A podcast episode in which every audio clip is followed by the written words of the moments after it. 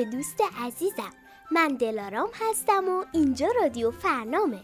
برات داستان تعریف می‌کنم و امیدوارم مثل همیشه راضی باشی. بزن بریم سراغ داستان.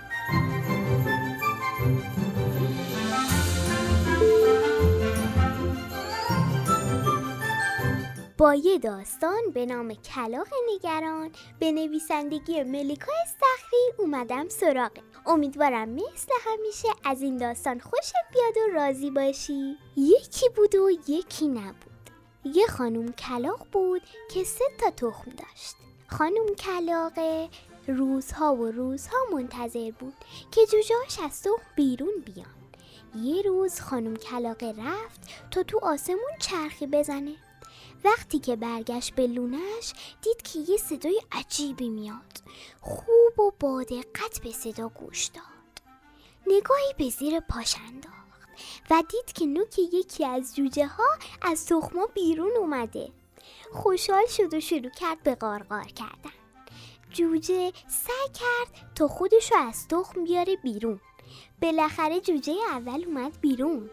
روز بعد جوجه های هر دو تا تخم با هم اومدن بیرون و خانم کلاقه با جوجه ها چهار نفر شدن.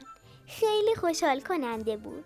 کار مامان کلاقه برای تغذیه جوجه هاش سخت شده بود. مامان کلاقه هرچی میگشت نمی‌تونست برای جوجه هاش غذا پیدا کنه.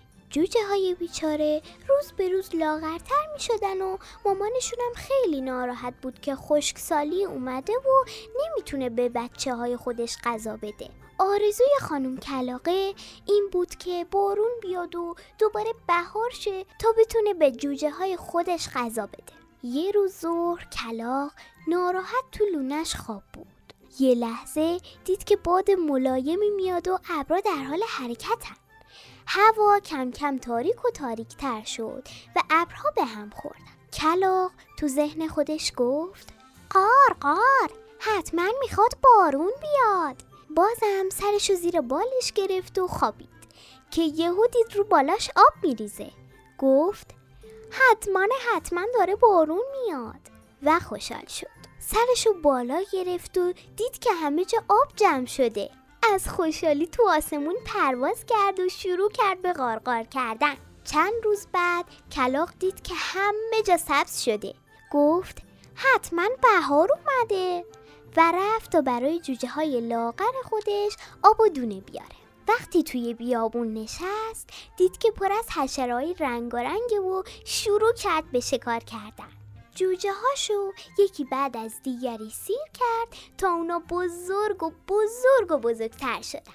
بعد از مدتی کلاق به جوجه هاش گفت قار قار عزیزای من قار قار شما دیگه بزرگ شدید. خودتون پرواز کردن و یاد بگیرید و مواظب خورتون باشید. قار قار. این بود قصه چار کلاق که منتظر بهار بودن. قصه ما به سر رسید. کلاقه به خونش نرسید.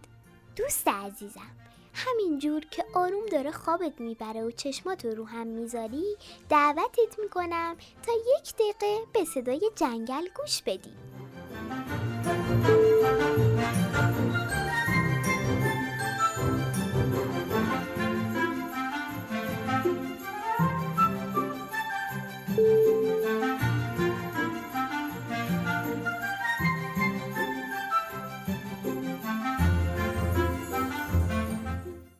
امیدوارم از این داستان لذت برده باشی.